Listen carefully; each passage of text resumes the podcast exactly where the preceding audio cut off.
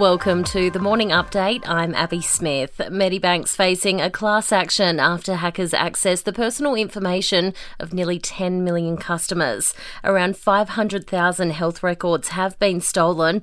Medibank's chief executive, David Koczkar, says the company is doing everything it can to keep customers across the situation. I'm devastated that our customers have been put in this position, and we'll do everything we can at Medibank to inform our customers of the information we know and let them know how we can be there to support them. Unis across Australia are calling for more study support for training in critical areas. A shortage of skilled defence workers putting Australia at risk of harm and threatening our way of life, according to Universities Australia. They want new ways to financially support students who choose to study defence. World leaders at the COP27 summit have agreed Russia's war in Ukraine shouldn't change global commitments on the reduction of greenhouse gases.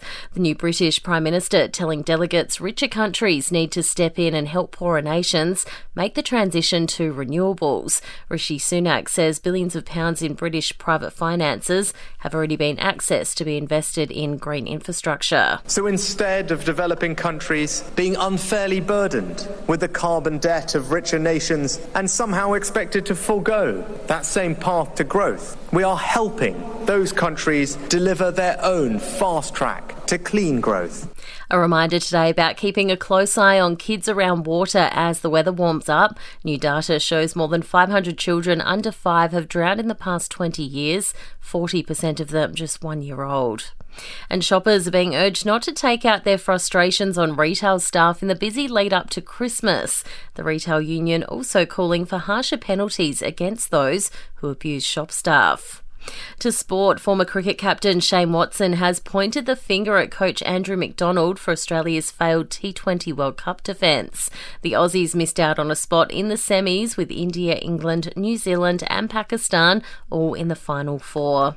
An Australian tennis coach, Roger Rasheed, does not believe Novak Djokovic's team is doing anything wrong after they were filmed secretly preparing a drink for him during a match. A video posted on social media shows Djokovic's entourage appearing to block block the camera from seeing how the drink is prepared. But Rasheed has told Wide World of Sports the response is being overblown. So what I saw there was guys probably just trying to protect a little bit of their turf, and yeah, there's nothing. You know, Novak hasn't all of a sudden just turned into this beast, has he, as a performer? Been happening for while. In entertainment, Jimmy Kimmel has been announced as host of the 2023 Oscars. It'll be the talk show host's third time emceeing Hollywood's Night of Nights. And it's been a busy few weeks for Rebel Wilson. The Australian actress became engaged to girlfriend Ramona just a few weeks ago, and now they've welcomed their first child together, a daughter, Royce Lillian. And that's the latest from the Nova podcast team. We'll see you this afternoon for another episode of The Update.